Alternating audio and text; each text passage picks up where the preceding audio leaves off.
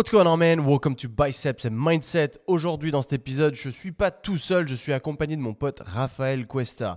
Ça faisait longtemps que je voulais faire un podcast avec lui, ça faisait aussi super longtemps qu'on s'était pas vu. Et pas plus tard que l'autre jour, il m'a envoyé un message en me disant T'es en Espagne Putain, moi aussi, je suis à peine à une heure de chez toi. Vas-y, on se capte. Ça m'a fait super plaisir et je m'en suis. J'ai jumpé sur l'occasion direct. C'était évidemment super cool de pouvoir catch up avec lui. Il avait jamais fait ce type de format euh, avant. Donc, c'est un mec qui fait beaucoup de YouTube. Mais le format très long, c'était une première pour lui et ça a été super cool, une bonne expérience. On est allé dans son passé, plus loin, donc euh, des aspects de sa vie que tu ne connais sûrement pas. On explique, enfin, il nous raconte son projet Six Squad du début jusqu'à malheureusement la fin. Il nous explique pourquoi il a dû s'en séparer. Il nous explique son ambition et toute son épopée à travers le monde entier et, sa visite de plein de pays différents. C'est hyper enrichissant. Ça m'a donné extrêmement envie d'aller visiter certains pays. Sur ce, avant qu'on démarre l'épisode, pense bien à t'abonner au podcast. C'est toujours cool. Laisser une review si l'épisode t'a plu.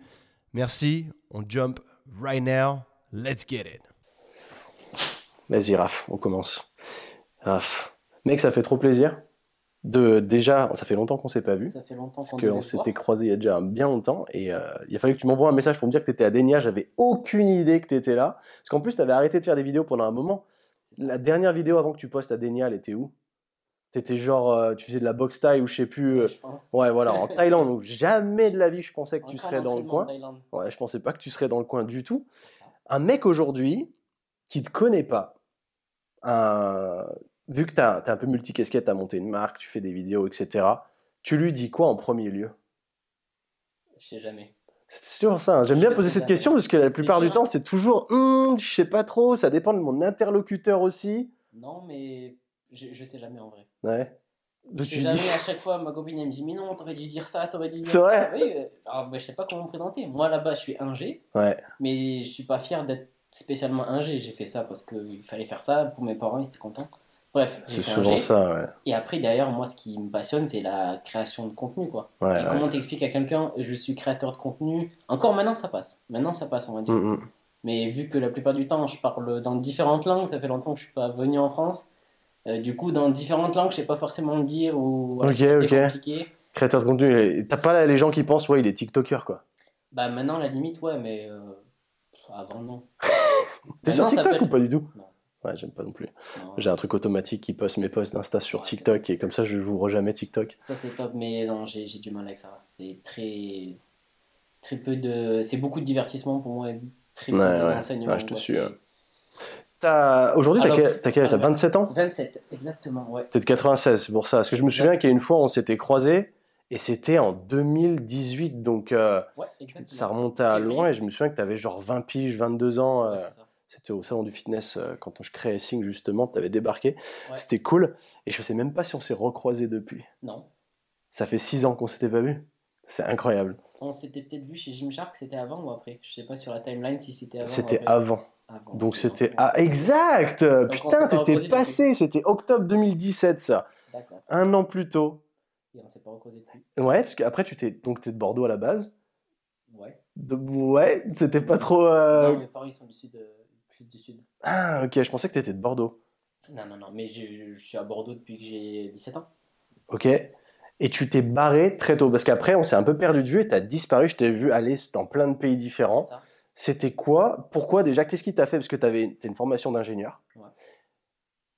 qui est normalement un taf où tu vas dans un endroit et tu bouges plus. Ouais. Et qu'est-ce qui s'est passé dans ta tête? Bah, J'ai fini ma formation et après je me suis dit je vais faire ce que j'ai vraiment envie de faire. Ok, donc en fait, tu as juste fait la formation d'ingénieur. Voilà. Ok. Et moi, ce qui me plaisait, c'est le sport et la création de contenu. Ouais. Donc, et le voyage, et voyager, parce que quand tu voyages, tu apprends énormément de choses. Bah mec, c'est ça justement. Parce que dans le podcast, il y a énormément de messages sur le voyage et euh, cette incitation à, s'ouvrir l'esprit à travers tout ça. Exactement. Et tu l'as trop bien fait et tu es parti tôt. Et euh, qu'est-ce qui a fait que... Parce que là, tu es en train de dire, ouais, il y avait le voyage qui m'intéressait, machin, etc. Mais Ouais. ça venait de quoi à la base? Est-ce qu'il y, a- y eu une petite flamme? Enfin, quelle est cette petite flamme qui justement t'a fait partir? Moi, je suis très. euh, J'aime beaucoup explorer, découvrir des nouvelles choses. Ok. Donc, euh, enfin, j'avais envie de voyager parce que j'avais envie de découvrir de nouvelles choses, quoi. Uh-huh. Moi, j'ai, en fait, j'aime bien voir un truc, le voir une fois, faire le tour de la question Et une fois que j'ai vu les choses, j'ai envie de changer. Ok. Donc, ça veut dire que tu es plutôt sur un lifestyle nomade où tu as, tout le temps envie de changer? J'ai tout le temps envie de changer. En fait, genre, ça va faire peut-être, euh, comment dire, c'est un petit peu euh, hautain ce que je vais dire, mais je suis assez intelligent et j'arrive à comprendre les choses très vite. Donc du coup, j'apprends quelque chose, je vais dans un domaine, je l'apprends, je fais le tour de la question, je vais pas approfondir plus que ça, ça c'est mon défaut. Des fois, j'approfondis pas trop, mais ensuite je bouge pour d'autres choses parce que sinon je m'ennuie. C'est trop marrant que tu dises ça parce que ça m'a fait penser à un truc. Le premier contact que toi et moi on a eu, c'est moi qui t'ai appelé au téléphone pour te sponsoriser sur, euh, pour euh, te proposer un sponsor mhm. chez Sync à l'époque. Synergique, du moins, ça s'appelait. Mhm. Et quand j'avais raccroché, je me suis dit, ce mec est trop intelligent. En gros, il m'a déboîté, j'ai rien compris, quoi. j'ai fait, ok, ok. Donc là, ça fait, ça fait sens, c'est énorme. T'es parti donc vers 20, 21, 22, ouais. Et avant? Avant. J'étais, en fait, j'ai été un G, j'ai eu mon diplôme à 21 ans. Ouais. Et déjà à 19 ans, j'étais en je suis parti en stage, déjà, même avant, je suis parti à 18 ans. À 18 ans, je suis parti pour mon premier stage. En fait, tout le monde le faisait en, France. Et moi, je l'ai déjà fait euh, à l'étranger. Je suis parti en Angleterre pour euh, trouver un stage qui était complètement merdique. Mais ça t'a donné déjà cet aperçu euh, étranger Non, en fait, le truc, c'est qu'il était vraiment horrible. Je me, suis retrouvé dans un endroit en Angleterre qui est un, un, trou à rats, un truc horrible. Et en fait, C'était où? St. Helens? Non, tu connais pas. C'est impossible que tu connaisses, c'est un truc éclaté. Bref, en fait, le mec, il gérait le, la société en embauchant que des stagiaires. Parce qu'en fait, euh, en toutes les universités européennes, elles, demandent 6 mois de stage à l'étranger, mm. euh, enfin, aux, étudiants. Quoi. Donc du coup, il y a beaucoup d'étudiants espagnols, italiens, etc., bref, qui devaient faire un stage à l'étranger absolument pour valider leur master. Et donc du coup, ce gars-là, il recrutait des gens comme ça en stage. Et il avait on était 12... Ah, que des stagiaires, quoi. Que des stagiaires. Il fait tourner sa boîte avec des stagiaires. Il faisait tourner sa boîte avec des stagiaires non payés. Parce que les gens, ils avaient trop besoin d'un stage. Ouais, ouais. Donc moi, j'avais trouvé ça, j'ai dit, oh, il y a une opportunité Génie. fou. Ouais, je suis arrivé, j'ai dit, non, c'est impossible. Le mec, il est arrivé, il voulait que tu lui fasses son café. Et j'ai dit, non, c'est pas possible. Du coup, je me suis barré, j'ai appelé, euh, j'ai appelé tous les gens à Manchester, donc j'étais à Manchester, avec un accent de fou furieux en anglais. et j'ai passé un mois au téléphone avec des gens pour trouver des logements, pour trouver des stages, etc. Et puis tu avais 18 piges quoi. Et j'avais 18 piges. Donc ton niveau d'anglais était comment à cette époque? Scolaire. Scolaire. Donc chaud quoi, tu t'es sorti les doigts. Euh. Voilà, t'as pas le choix en fait, quand t'as pas le choix, tu te démerdes. Ah. Tu le fais répéter, et puis t'apprends petit à petit. Et t'apprends plus vite parce que t'as pas le choix. C'est vrai, mais du coup quand t'es rentré de ça, ça t'a pas dégoûté? Euh, ben, ça m'a dégoûté un peu, ouais. Du coup, euh, du coup j'ai pas, je suis pas reparti pour bosser. J'ai attendu la quatrième année où j'ai eu euh, un stage. En fait, non, c'est pas un stage, c'est un double diplôme. Ouais, j'ai fait un double diplôme euh, au Canada. Ok. Donc j'ai fait des trucs pour aller au Canada. Et en fait, quand je suis arrivé au Canada, j'ai dit c'est pas possible, il fait trop froid. ah, donc t'es parti au Canada pour étudier aussi Ouais. Ok. Et là, t'es parti direct après, donc t'avais 20 piges à tout péter. Et en même temps que je faisais ça, je préparais ma, première, ma seconde compétition de bodybuilding. Putain, mec, attends, on est déjà là? On est déjà au niveau du body. Parce que je me souviens, je t'avais connu comme ça. Tu avais fait une vidéo où tu étais déjà écorché. J'avais dit, putain, c'est quoi ce pélo? Il a l'air super jeune et il a un putain de physique. Et euh, donc, tu es parti au Canada. Tu es parti où? Québec. Euh, pas Québec, à Montréal. T'étais à Montréal, j'y vais dans six mois là. C'est vrai? Je suis jamais allé. Mais j'y vais que l'été exprès. Hein. En été, tu seras. Ouais, ouais, c'est volontaire. Hein. Je savais que. Parce que j'aurais eu envie d'y aller maintenant, parce que j'ai plein de potes qui y vivent. Mais quand il m'a envoyé des photos, l'autre jour, j'en ai un de, mes, un, de mes potes, il m'a appelé en, en visio. Et il me fait regarde dehors et t'avais 30 cm de neige et j'ai dit gros il fait encore 20. la neige c'est la bonne partie. Ah ouais? Le problème c'est quand elle fond la neige. Ok. Parce que c'est dégueulasse au sol, t'es trempé, tu peux mettre, es obligé de mettre des chaussures euh, imperméables qu'il y en a partout. C'est vraiment sale parce qu'il y a en gros euh, la poussière, la neige, tout. Enfin, et c'est là que c'est horrible. C'est moche, ah. il fait froid, ouais. c'est le pire moment. Ok. La neige c'est le meilleur moment. c'est ce qu'il y a après la neige. c'est joli, c'est féerique. Mais derrière, c'est pas dingue. Exactement. Ah ouais Ok, non, mais de toute façon, je cherchais même pas à comprendre. J'ai dit, je vais l'été, comme ça il fera beau. Je vais faire tout l'été, je vais faire euh, juin, juillet, août, septembre. Comme ça, je suis tranquille. Dès qu'il recommence à faire froid, je m'en vais. voir les parcs euh, au, nord, c'est magnifique. Bah, si je peux, je vais faire carrément un max de trucs là-dessus. T'es resté combien de temps là-bas? Comment dire En fait, je devais rester 6 mois. Ouais. T'es saoulé Au bout de 4 mois, j'étais à Miami. Ah ouais? Oui. C'est pour ça que je t'ai vu là-bas aussi. Ok. J'ai fait ma compétition à Miami du coup. Ouais, exact. Je me souviens de ça. Et donc, t'es resté deux mois à Miami à la fin ou euh, On est resté un mois. trois semaines de prépa là-bas que j'ai fini, et ensuite euh, une compète et une semaine en plus. Ok. Qu'est-ce qui t'a mis dans le body? Hmm, Un pote à moi euh, quand je m'entraînais dans une salle. Ok, simplement comme ça, parce que tu as, commencé super jeune, ça qui m'impressionne. Je me dis, putain, si tu dis que étais déjà, tu t'étudiais, tu avais 20-21 ans, et tu étais à ta deuxième compète de body Ouais, j'avais concouru l'année d'avant. Ok. C'était sympa. C'est un truc qui t'a passionné, quoi, qui est Ouais, bah en fait, c'est le défi, quoi. Ouais. C'est pas forcément monter sur scène, j'aime pas trop ça. Ok. Mais en fait, c'est avoir une échéance pour avoir le physique le, le mieux possible, quoi. Ok. Donc, euh, c'est ça qui me passionnait. En fait, moi, j'aime beaucoup euh, souffrir. Et donc, du coup, D'accord. Fair enough, man. J'aime beaucoup, beaucoup souffrir. C'est vrai, dans le sport, je peux aller très loin dans, dans l'effort. Ok. Donc, euh, j'ai cherché à aller loin. Ok. Putain, c'est intéressant comme approche que tu vois, je savais pas du tout ce que tu avais fait auparavant. Et euh, donc, tu fais ta deuxième compète comme ça, tu rentres, donc tu termines ton, ton double diplôme. À partir de là, tu sors des études. Ouais, exactement. Et tu te barres à l'étranger. Euh, le jour, alors, le, le en fait, ça, ça finit par un stage. Le lendemain de mon stage, j'avais mon billet pour partir à Bali. Ah ouais? Ouais. T'étais jamais allé? Euh, Alors, est-ce que c'était la deuxième fois ou la première? C'est la première fois. T'es vraiment un globe trotteur, c'est fou Je pensais pas que t'avais fait tout ça, c'est dingue. Et qu'est-ce qui t'a du coup, qu'est-ce qui t'a attiré là-bas? À Bali? Ouais. Bah, une nouvelle culture, euh, pouvoir faire plein de choses, la liberté en fait. Mm. Au final, la liberté. Mais est-ce que tu as subi une. Euh, parce que j'ai plusieurs questions là-dessus, parce que donc formation d'ingénieur, mais du coup après tu te dis je veux me barrer à l'étranger. Mm-hmm. Tu gagnais déjà ta vie en ligne ou est-ce que c'était. Euh, tu gagnais déjà ta vie Comment? Par le sponsoring. Par le sponsoring, ok, intéressant. De, tu avais déjà suffisamment d'abonnés. Euh, putain, cool mec. Ça a démarré tôt, c'est cool. Et Bali pour. Est-ce que tu as eu cette Enfin, j'avais l'impression, j'ai l'impression, en te voyant comme ça, que tu avais zéro peur, zéro appréhension. Parce que généralement, c'est ce qui se passe quand on veut partir à l'étranger, on se pose plein de questions. Et certaines questions peuvent potentiellement nous court-circuiter nous-mêmes parce qu'on se rassure dans notre confort en se disant ouais, je suis pas sûr, machin. En plus de ça, en France, ça arrive très souvent. Enfin, moi, c'est autour de moi, je l'ai beaucoup vu. Mmh Toi, dans ta tête, ça se passe comment à ce niveau-là? Tu pars comme ça, tu cherches, bah les couilles, c'est bon, j'ai déjà fait Montréal. Euh. Non, non, non. Bah, en fait, euh, moi, je prévois tout à l'avance. Ok. Pas prévoir tout, tu peux pas tout prévoir, évidemment, mais avant d'arriver sur place, quand je regarde un logement, par exemple, je prends un logement à l'avance. Ouais. Logement, je regarde s'il y a de quoi manger à côté, s'il y a de quoi faire les courses, s'il y a mm. de quoi s'entraîner, si je peux louer, euh, enfin toutes ces choses-là quoi. Je prévois tout à l'avance. Ouais. Donc une fois que tu projettes du coup la période complète en te disant euh, vraiment je m'assure. Euh, bah, au début, je partais sur des, des, des courtes durées. Ouais. Vu qu'en fait, ben, je devais revenir parce que je devais travailler, etc. au début. Enfin, à chaque fois. Tu devais travailler. Non, non, mais j'avais, j'étais en, école, quoi. Donc j'avais des stages. Donc ah, donc c'était pas fini? Non, non, non, non, mais avant ça. Ah, ok, ok, ok. Non, ouais, ouais, je, parti, je prévoyais parce que je connaissais la, la, la durée de mon. Ouais, de, de, ton, oui, de ton, de ton séjour. Voilà, mon séjour. Ouais, ouais, Exactement, je, savais, je connaissais la durée de mon séjour, donc je prévoyais sur cette euh, durée-là. Ok.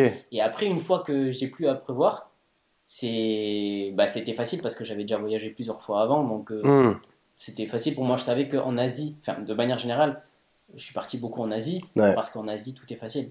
Ok. Tu as besoin de te déplacer, tu appelles un taxi, ça, ça, ça, te coûte rien. Le mec, il est disponible quelle que soit la journée, tu dois pas prévoir une semaine à l'avance. Ok. Ici, c'est tout est compliqué.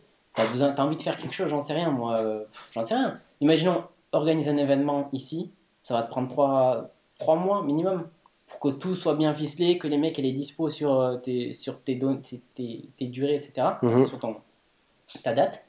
Mais quand tu pars euh, à l'étranger, ça n'a aucun rapport. Tu appelles le mec, demain il vient. Tu lui dis tu peux venir à 2h du matin, il vient, que ce soit un taxi, que ce soit un ouvrier, hein. que ce soit C'est assez impressionnant. Hein. Alors, en termes de en termes de conditions de travail pour les gens là-bas, c'est vrai que c'est compliqué. Mais nous, quand on va en tant qu'étranger là-bas, ben, on, est on est agréablement surpris. Quoi. On ouais, est, on est mieux vu aussi. Euh. Tu te rends compte que tu peux faire plein de choses, quoi. Ouais. T'es pas, t'as envie d'organiser un truc, tu fais ce que tu veux, quoi. C'est la liberté au final. Néanmoins, t'es pas resté là-bas. Alors, si je suis, alors, je suis revenu, je suis revenu euh, parce que, euh, enfin, j'avais pas de quoi vivre là-bas, quoi. Euh, on partait en, vacances et quand je suis revenu, ma copine avait ses études à faire, donc elle a fait ses études ici, enfin à Bordeaux, donc je revenais à Bordeaux. En même temps, je revenais là-bas, je faisais mes vidéos, je vivais là-bas, quoi. D'accord, et donc c'était cette période-là, 2019, tu vivais à Bordeaux. 2019 Il me semble parce que je t'avais envoyé un message que je venais sur Bordeaux pour la première fois et je dormais chez mon pote euh, Fabien Loaec et tu m'avais dit merde je suis pas là euh, juste cette période là il y avait un truc ah comme ça c'est possible. Après je bougeais beaucoup comme je te je bougeais beaucoup et je revenais à chaque fois en France jusqu'à ce que je me dise mais en fait euh, j'ai plus rien à faire en France. Ouais et quand est-ce que tu as eu ce déclic-là? Parce que là, en plus de ça, comme je t'ai dit, quand je suis arrivé ici, j'ai vu que tu étais avec ta copine et que vous arriviez à vous suivre mutuellement. C'est un truc que je trouve extraordinaire, parce que j'aimerais trouver ça en réalité. Parce que moi, je me sens en vrai, je suis tout seul, tu sais. Je fais mon délire, machin, mais j'arrive pas à trouver une meuf avec qui ça colle, parce que, comme je te disais, mon ex, elle, était ingénieure aussi, mais du coup, elle a son job et elle peut pas bouger. Donc, c'était relativement compliqué. Et au bout d'un moment. Elle peut pas bouger ou elle a pas envie de bouger, ça, c'est deux choses différentes. Ouais, je pense que, bah, parce que carriériste, le problème, c'est voilà, c'est ça. Exactement. Et une fois que tu es carriériste, bah, ça limite beaucoup euh, mm, mm. ton train de vie. Parce que je me souviens, elle me dire ah trop bien, l'année prochaine, dans genre 11 mois, je vais pouvoir partir en vacances au Mexique avec mes copines. Bah, j'allais dire. Pourquoi pas maintenant Ouais, moi, ça m'a attristé au possible d'entendre ça. Je me suis dit, mais moi, ça colle pas du tout avec euh, mes valeurs parce qu'aujourd'hui, si je veux aller quelque part, je vais être en mesure de me projeter rapidement. Parce que dans un an, c'est un, peu le, bah, c'est un peu le dada du 9 to 5 au final, la rat race en se disant euh, il faut que je demande des congés. Exactement. Et ça m'attriste. En vrai, c'est.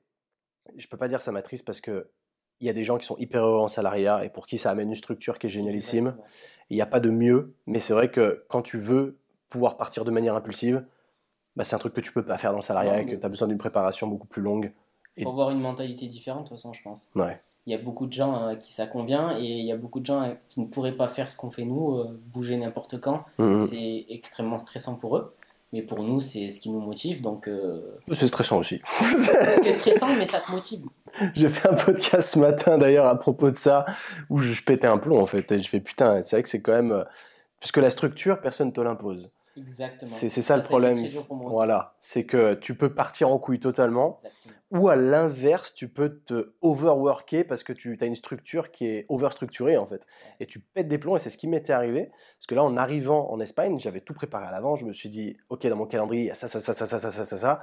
Et en fait, il y a 14 000 trucs à faire par jour qui sont pas obligatoires, mais tu te dis, si je le fais pas, personne ne va le faire pour moi. Mais oh, je me suis brûlé les ailes, plus, plus. Et il y a des trucs, au bout d'un moment, bah, je pouvais, je le faisais même plus du tout parce que je me disais, c'est juste pas possible. Je me suis mis trop de trucs, je suis débile. C'est le risque. Ouais, c'est pas, c'est pas un truc, euh, c'est pas un truc pour tout le monde. Hein. Non, c'est pas pour tout le monde. Et même pour ceux qui le font, ça reste dur. Mais d'un autre côté, tu as d'autres avantages que tu t'es choisi toi. Donc. Euh, c'est vrai. À partir de là, 6 squad. Ah c'est là où tu, tu, crées ta propre marque de vêtements. C'est ça. Ça, ça se passe comment? Ben, en fait, avec mon frère, ça faisait des, des années qu'on était euh, genre passionnés de mode. Est-ce que ton frère habite en France? Non, il habite en Indonésie. Ok. Donc, euh, nous, on était passionnés de, de, mode, etc. Du coup, bah, tu as bien vu dans le style. Euh, Inspiration un peu asiatique. Voilà, des trucs un petit peu différents et tout. Mec, j'ai voulu te prendre un débardeur l'autre jour. Ça m'a demandé 20 euros de frais de port. J'ai dit, oh, ils viennent d'où les produits? Attends, mais où ça En Espagne? Ouais. Ah non, c'est passé pour l'Espagne. C'est passé pour l'Espagne. Mais... Ah, c'est pour l'Espagne, c'était 20 balles Ah, ok, ok, ok. Non, mais... Parce que j'ai vu que tu liquidais tout, parce que bah, justement, tu vas nous expliquer le, un peu l'épopée du truc et puis le fait que tu aies dû arrêter. Et je me suis dit, putain, c'est fait chier, je vais soutenir le truc. Et j'ai acheté un, débardeur et je vois 20 balles de frais de port. Je fais, en gros. mais t'imagines même pas le coût des. je, je sais, je sais, parce que j'ai fait des vêtements aussi et euh, j'ai arrêté. Aujourd'hui, je fais que du print on demand parce que c'est pas mon business principal. Et je me faisais tellement déchirer à ce niveau-là que je, je, je, sais exactement. C'était quand? De. Ah, euh, quand est-ce que tu, tu, faisais ça? Le... Des envois. Que je faisais moi les envois euh, Sur les deux dernières années. D'accord, donc ça va. T'as vu déjà la hausse, quoi. Parce qu'à partir de il y a deux ans, ouais, à partir d'il y a deux ans, les prix ont augmenté de fou ah pour les envois. C'était un cauchemar déjà, je voyais les Colissimo, les prix, je faisais c'est pas possible. pas possible. En France, ça tourne avec euh, ça, mais même on le, on le voit avec Sync, parce qu'on envoie encore bah, la protéine, tout ça, et la protéine c'est lourd. Et quand les gens ils, veulent les frais de port gratuits, je le conçois, je suis consommateur aussi. Tu as envie, mais quand tu es dans le back-office et que tu te rends compte à quel point c'est cher d'envoyer ne serait-ce qu'un kilo de protéines, tu fais, ah ouais, mais oh gros, putain, quand on te facture, parce que tu es en dessous de, admettons, 60 balles, on te facture genre 5 euros, je sais que ça te fait chier, mais nous, ça nous coûte le double. Ah bah, et c'est euh, ah, c'est catastrophique. c'est en France c'est pas ouf et pour euh, dans d'autres pays euh, en Angleterre en l'occurrence c'était moins cher à l'époque quand je regardais deux trois trucs mais en, Espagne c'est moins cher aussi ouais. C'est vraiment peu cher. Ouais. En, en, Espagne si tu envoies en Espagne même plus le Portugal, Hmm. c'est hyper. Enfin, c'est vraiment pas cher. Ok, non, d'ici j'en voyais qu'en en France du coup, parce que mes clients étaient là-haut et du coup euh, bah, c'était quand même pas donné. Mais euh, la France, ouais, pas, pas ouf à ce niveau-là. Donc tu cher. commences ce business, euh, donc euh, inspiration asiate, tout ça, tu te places sur un truc premium, tu fais fabriquer au Portugal, vu. Comment Alors, ça s'est passé? bah, C'était moi, ouf comme aventure. Bah ouais, moi, les, ce que je voulais comme, comme vêtements, c'était justement pas de faire, pas de faire du merchandising. Parce qu'à Mm. l'époque, quand moi je faisais, enfin, à l'époque où j'ai lancé la marque, ce qui se faisait partout, c'était le merchandising. Et j'ai dit Mm, non, mm, c'est mm. no way. J'ai vu la qualité des choses, j'ai dit no way, moi je porte pas ça. Ouais. J'ai pas envie que les, les gens euh, qui le vends portent ces Bien des, choses comme ça. C'est, c'est de un, moche et deux, très peu durable. Ça se voit, en fait. Moi, je vois un produit juste en image. Bon, maintenant, tu peux faire n'importe quoi en image, mais avant, tu vois en... Maintenant, bref, tu vois en image quand même quand un produit est merdique. Ouais. La plupart du temps, tu le vois. Et moi, j'ai pas envie de ça. Un rendu pourri, ça me, ça me sert à rien. Mhm, Je voulais Je suis pas. d'accord. J'ai dit, il faut que je fasse faire en France. Donc, Ah, là t'as pleuré. non, non, T'as j'ai- réussi J'ai contacté énormément de personnes et ils m'ont dit, non, nous, c'est 50 000 pièces. Ouais. Les 50 MOQ 000 sont pièces. gigantesques. ouais. Et ils me disent, nos clients, c'est Pierre Cardin, Auchan. J'ai dit, attends, mais les gars, c'est c'est- c'est de la merde en fait, la qualité. Ouais. Donc non, ça m'intéresse pas. Donc j'ai contacté des mecs et je dis, mais on voudrait faire faire en France, chez qui on peut faire faire? Mm. Et tous, tous ceux qui produisent des marques de luxe, ils sont au Portugal. Toutes les machines ont été envoyées au Portugal, toute la production est au Portugal. Maintenant, les ateliers de couture, il en reste très très peu en France et elles vont faire juste les pièces des défilés de mode. Ok. Tout le reste, tout le reste, toute la production, tout le prêt-à-porter, tout est fait Mhm. au Portugal. Nous, on fabriquait dans les usines euh, de Givenchy, on était avec euh, tout, tout le monde, avec Givenchy, Louis Vuitton, tous ces gens-là, on était avec toutes ces marques-là euh, en production. Ok. Off-White. euh, Ouais, c'est ouf, parce que ce que j'ai vu, là, la plupart de- des marques que je suis ou quoi, qui fabriquent tous là-bas, je me suis dit, putain, euh, ok, t'as des MOQ bon, qui sont quand même pas de, de 100 pièces, t'es obligé d'en faire vachement plus. Toi, c'est- ça se passait comment? T'avais beaucoup d'MOQ nous, on avait, Ça parle euh, peut-être pas à grand monde. MOQ, ça veut dire le minimum quantité que tu dois commander si tu veux pouvoir commander. euh, bah, en fait, les mocs, ils sont, euh, ils sont moins élevés euh, au Portugal qu'en France, évidemment. Ouais, Les ouais, 50 000, c'est- c'est infaisable. Mais tu es autour des minimum 200 euh, pièces Par modèle. couleur. Et couleur, ouais. Ouais. Ok, ok.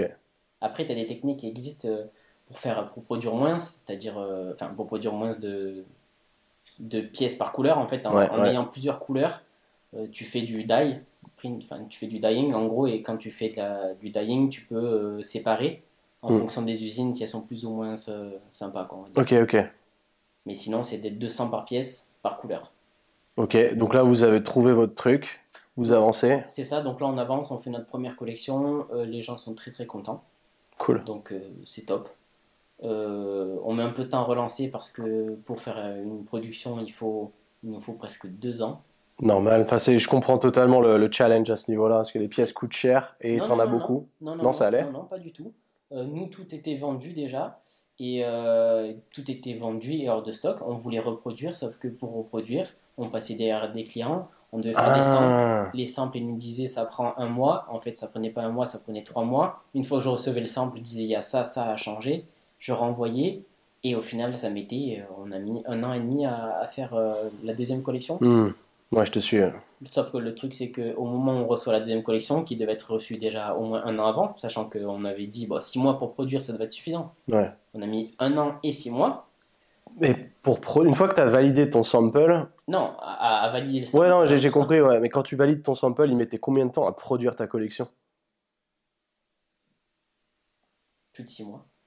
Waouh Parce que, première chose, il y a la commande des matériaux. Ouais, Euh, parce que nous, tout ce, enfin, moi, tout ce que j'ai fait fabriquer, euh, c'était sur mesure. C'était toutes les, tout le grammage de coton, ça n'existait pas. Les trucs aussi épais, il n'y en avait pas. t'étais en combien? On était à 580. Pour les t-shirts? Non, pour les hoodies. Ah, ok, ok, ok. 580. Et. Wow, ah ouais, ça devait être vraiment un. Ah oui, Parce que moi, j'en fais, ils sont à 380. Donc, ouais. 380, ouais, c'est standard. Ouais. 380, c'est bien. 380, c'est bien. Mais hum, à, cette époque-là, moi. Tu je voulais un truc méga truc- thick. Voilà, Ouais. je voulais un truc qui, qui en impose. Et euh, pour ça, ils ont dû faire fabriquer euh, pas mal de rouleaux et ça prenait beaucoup de temps. Ensuite, euh, il y a les labos qui doivent faire euh, le, le print, en gros, enfin le changement de couleur, le Mhm. dyeing. Ensuite, il y a des traitements qui sont appliqués dessus. Et ensuite, il y a d'autres traitements qu'on applique parce que moi, je demandais des traitements spéciaux, par exemple du délavage sur les coutures, etc. Donc c'est des choses qui prennent du temps. Et mais là, ouais, t'as vraiment ça. Et le problème, c'est qu'en fait, l'industrie du textile au, au, Portugal, euh, c'est tu contactes une entreprise, cette entreprise-là a des contacts. En fait, ce qui est fait, c'est qu'il y a une entreprise qui va faire le découpage, même avant, une entreprise qui a du fil. Ouais. Une autre entreprise qui va créer des rouleaux à partir du fil. Ok. Ok.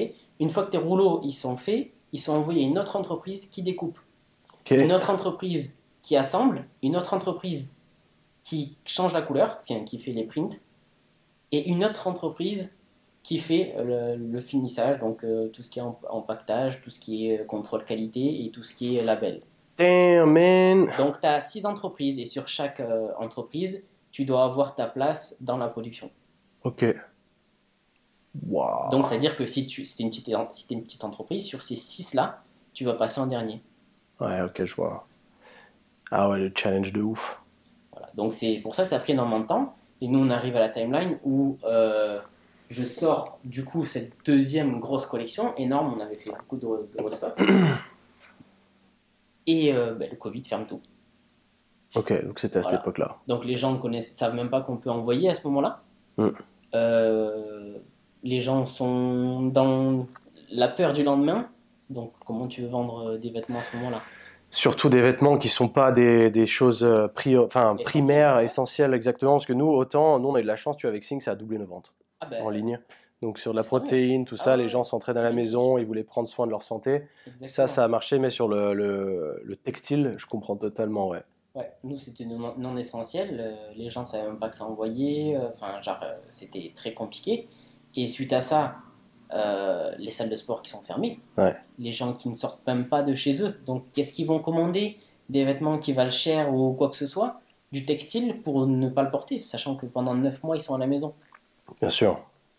même si tu commandes un petit truc, on va dire en 9 mois, tu ne commandes pas comme avant. Ouais, ouais. Donc, euh, voilà, on a une grosse chute à ce moment-là, et derrière, c'est très dur pour nous. Ouais, sans blague, tu m'étonnes. Voilà, donc, euh, sachant que nous, on a vu qu'il faut un an et demi pour relancer, au bout de 9 mois, tout est encore fermé, on n'a toujours pas de nouvelles de ce qui va se passer, on ne peut pas relancer de production. Ok, donc vous aviez une production dans les mains là Exactement. Et vous faisiez comment pour envoyer les choses? Vous le faisiez vous-même, les packages et tout ça? Ok, ok. Donc qu'est-ce qui se passe avec cette production du coup? Ben, On essaie de l'écouler petit à petit. Ok, mais ça a perdu le hype que ça avait à cause de ça. Putain, pas cool, ouais, je savais pas tout ça. C'est très dur de marketer un produit que tu marketes déjà pendant un an. Ouais, bien sûr. Donc euh, voilà, et puis, c'est dur de le marketer, pas parce que le client n'est pas réceptif ou quoi, parce que moi-même j'ai du mal, sachant que j'ai les samples déjà depuis un an et demi. Mm-hmm. Comme je t'ai dit, les samples, je les ai un, an et demi avant, et ils sont produits plus tard, plus j'ai un an de, de, vente. Donc ça fait deux ans et demi que j'ai les produits. Ouais. Vendre un produit que tu as depuis deux ans et demi, c'est compliqué. C'est pas, comme tu dis, une protéine, tu peux la vendre, évidemment, tu en consommes tous les jours on s'en fout que ça change.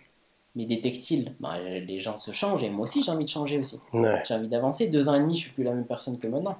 Le style évolue, les choses évoluent. Ouais, je te suis, ok. Donc voilà, c'est compliqué. Et de l'autre côté, moi j'ai plus forcément la tête à ça, sachant que je suis quelqu'un qui aime beaucoup voyager. Échanger, comme tu disais. et là, on se retrouve dans une période où tout est fermé. Moi, mentalement, j'ai beaucoup de mal. Ouais. Je peux pas bouger, je peux pas m'entraîner. J'arrive, j'ai 25 ans, je me dis, c'est la période, c'est l'année, dans ma tête, je me dis, début de l'année 2020, je me dis, cette année, je vais être le plus fit que j'ai jamais été. De toute ma vie, sûrement, parce que je suis à mon pic et j'ai 25 ans, on va dire que t'es pas en termes de, de force, t'es pas au pic, mmh. mais t'en es pas forcément très loin, mais en termes d'athléticité, t'es au max, normalement. Ouais tu récupères archi vite. Oh, j'ai 33 ans, laisse-moi tranquille. Voilà. Non, mais tu vois ce que je veux dire 25 ans, tu récupères mieux que maintenant. Ouais, ouais, bien sûr, évidemment. la récupération, c'est le plus gros facteur. Exactement. Je me dis, tu es, presque à ton max de force, tu es à ton max de récupération. Je me dis, cette année, c'est là où je vais être le plus fort. Je vais être le plus athlétique possible. Sauf qu'on peut pas s'entraîner toute l'année. Toutes les salles de sport sont fermées.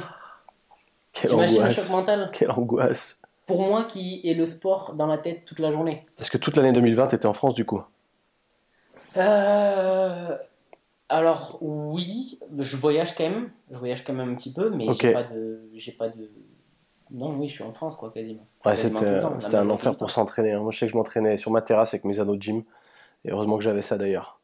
Bah, je m'entraînais comme je pouvais, mais ma vie, c'était de créer du contenu sur le sport et de voyager. Tu fais quoi? Quand tu peux pas voyager et que tu peux pas t'entraîner? J'avoue, street workout à l'ancienne. Hein. Nous, on se faisait même virer des parcs de street en espace, que j'étais déjà en Espagne. Et ils mettaient des, des, des, câbles, ouais, des rubans euh, crime scene. Scène de crime autour des parcs, c'est bâtard. Je me souviens, on se faisait arrêter par les flics parce qu'on s'entraînait. C'est une honte quand même. Hein. Donc là, on en rigole, mais mentalement, à ce moment-là, je suis effondré. Trop dur. Je me dis, cette année, c'est, c'est l'année de toute ma vie, sûrement, où je pourrais être au mieux. Et en fait, non. Mec, je te comprends totalement, c'est un enfer. Pas ouf. Comment tu rebondis de ça, du coup? Comment tu rebondis ça? Ben, on est parti. Euh, alors, c'est là que. C'est là que j'ai pas forcément tout documenté, mais. Ouais, ouais, t'avais pas mal disparu. Juste que je me suis pas trompé de. Non, c'est bon. j'ai eu peur c'est là où justement je te perds un peu de, de, présence sur les réseaux. Ben, moi aussi, parce que comme je t'ai dit, à ce moment-là, moi je m'entraîne, mais je peux pas filmer vu que tout est fermé. Ouais. Euh, et je m'entraîne, comme tu dis, un petit peu en, en soum soum. Du coup, euh, tu t'entraînes comme ça et t'as pas le temps de filmer. Ouais. T'as pas le temps de faire du contenu, tu peux pas sortir, etc. Bref. Du coup, euh, à ce moment-là, je pars à l'étranger. Parce qu'à l'étranger, évidemment, on est plus libre. Tout était ouvert. T'es parti où là? À Bali. T'es reparti à Bali. À Bali parce que bah, on pouvait y vivre, quoi, tout simplement. Même si, enfin, six mois avant que tout réouvre en France, eux, ils étaient déjà ouverts, quoi. Hmm. Donc bon, bref. Tu penses quoi du lifestyle à Bali, justement? Alors, Bali, ça, alors, je suis parti la première fois, je t'ai dit, après être Et donc, euh, je suis parti deux mois, je suis reparti un mois, et je me suis dit, je vais vivre là-bas plus tard. Ah ouais? Voilà. Mais c'était pas la même époque, quoi. C'était pré-Covid. Voilà. J'y repars. Et en fait, euh, en y repartant, donc je commence à. Là, j'y suis pour euh, indéfiniment, quoi. Un, Je peux rester indéfiniment. J'y repars, et en fait, je me rends compte que il y a plein de choses qui font que je ne resterai pas là. La première chose, c'est la santé. Quand j'arrive là-bas, il fait très très chaud, il fait 40 degrés quasiment. Et j'ai du mal à respirer. Il y a beaucoup de construction. Euh, enfin, ils ont construit énormément là-bas. Je sais pas si t'as. Si, si, j'y suis allé en début d'année là. C'est pour ça que je te dis ça. Moi, j'ai pas du tout aimé. Bref. Et j'avais du mal à respirer et tout. Euh, genre, j'étais dans ma chambre, j'avais du mal à respirer, quoi. Et je me dis, oh, je peux pas rester ici, c'est trop bizarre. Quand j'étais parti, en fait, c'était en, en, été pour nous. Mais pour eux, c'était euh, la saison où il faisait 28 degrés, cool, quoi. Ouais. Là, c'était la saison des pluies, sauf qu'il pleuvait pas. Donc 40 degrés, ah, sans pluie, infernal. Et euh, enfin, vu qu'ils construisent un peu n'importe comment, il y a l'eau qui ruisselle un petit peu dans les, dans les nappes phréatiques, etc. Du coup, tu chopes des bactéries, etc. Moi, je commence à tomber malade, à avoir une petite bactérie. Hein. Mais je me dis, mais si j'ai besoin d'aller à l'hôpital, je vais où? C'est ça le problème avec l'Asie. Moi, j'ai très peur de ça. C'est pour ça que je me vois pas vivre en Asie. Pas en Asie oui, oui, oui, il y, a, différents. du coup, je t'explique. Bon, je vais faire dans la chronologie comme ça. Vas-y, vas-y, vas-y, non, ça me plaît. Du coup, je pars euh... enfin, à Bali. Et c'était l'année, comme l'année juste après, je me dis, je vais être le plus fit uh-huh. de toute ma vie. Et du coup, je me dis, quand t'es fit, qu'est-ce que tu fais? Tu fais de la boxe. Ok. Ok. Parce que je me dis, toute ma vie, j'ai voulu faire de la boxe. Mais j'ai pas voulu en faire en France parce que L'ambiance est chelou un peu en France, dans les clubs de boxe, tu vois. Ouais, c'est Kairaland. C'est un peu bizarre. J'ai essayé la boxe taille en France, c'était euh, c'était c'était les, les, la bac nord, tu vois, les quartiers nord de Marseille. J'ai dit, c'est pas mon délire. Du coup, je pars en, à Bali pour faire la boxe taille. Je ok. À faire la boxe taille à fond. À Bali pour le coup. Voilà, exactement. Et là, il fait 40 degrés, euh, je m'entraîne, je suis partout, c'est dur et je retrouve une sensation de d'effort que j'aime, tu vois. Je me dis, j'aime en chier, tu vois. Ok, ok, ok, j'aime souffrir. Et dans, la boxe, ben, tu souffres. Tous les ah. jours, tu souffres. Pendant, je m'entraîne deux mois là-bas, non-stop, deux fois par jour. Waouh! Voilà, je me ah ouais. Et, euh, et du coup, ben, je fais de la boxe taille et je me dis, mais on est juste à côté de la Thaïlande. J'ai du mal à respirer encore maintenant. Euh, on, est en, on est en mars. Ça fait, ça fait 4 mois que j'étais arrivé, ou 5, non, ça faisait 6 mois déjà quasiment. Mhm. Bref, euh, j'avais pas commencé directement la boxe taille. Mais bref, ça faisait 6 mois que je m'entraînais. Euh, six mois que j'étais en Thaïlande. À Bali. Ça faisait six mois que j'étais à Bali. Et je me dis, euh, j'ai du mal à respirer, j'ai envie de bouger d'ici. On va tester la Thaïlande. Je fais de la boxe thaï. Il y a rien de mieux que la Thaïlande pour faire la boxe Et j'arrive là-bas, choqué. Dans quel sens? Choqué de fou. Genre, c'est magnifique. Les gens sont. T'étais où en Thaïlande? J'étais à Krabi. L'île de Krabi. Non, c'est pas une île. C'est pas une île, Krabi? Non, c'est une province. Je dis n'importe quoi. La province de Krabi et une ville. je croyais que c'était. Je sais pas pourquoi je pensais que c'était une île. Parce que moi, je suis allé juste à Samui et à Pangan. Pangan de l'autre côté, ouais. Ouais, et euh, non, Krabi, pour moi, je sais pas pourquoi c'était une île. Là, non, non, Krabi, c'est une province et dans, dans, dans Krabi, euh, dans la province, tu as des îles. Qui sont ok, ok, ok. c'est euh, Krabi. D'accord, moi j'ai fait Kotao. C'était proche ou pas du tout? Non, Kotao c'est l'autre côté. C'est encore l'autre côté aussi? Ouais, ouais, ouais. Ok, bon, rien à voir. J'y suis allé qu'une seule fois, tu vois, et c'était début 2017, donc ça remonte. Euh. Voilà, mais là, tu vois, cette partie-là, euh, Kosamui et tout, à la limite, ça ressemble un petit peu, je pense. T'avais kiffé toi? Euh, Moi j'ai eu une chiasse internationale. je me suis pris une bactérie aussi qui a duré longtemps. Euh, ça n'a pas été ouf, même quand je suis rentré en France, j'ai dû avoir un traitement parce que ça m'avait pulvérisé. Donc c'était les glaçons, tu sais, dans les verres.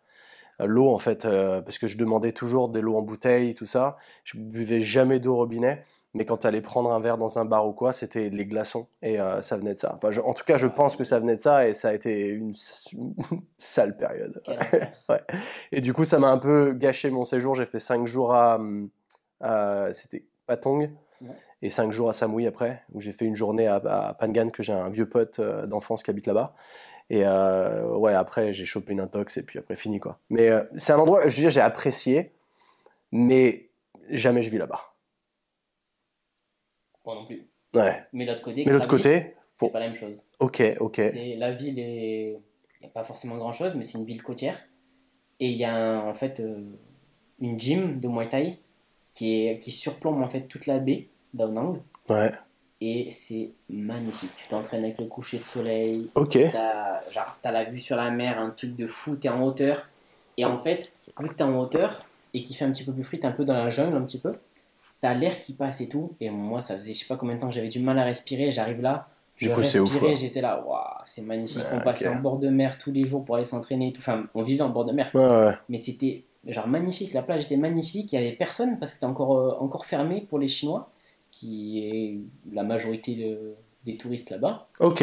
Et du coup, fermé pour les Chinois, il y avait personne, c'était genre magnifique. On était en pleine jungle, on allait s'entraîner à côté de la plage, enfin bref, un truc de fou.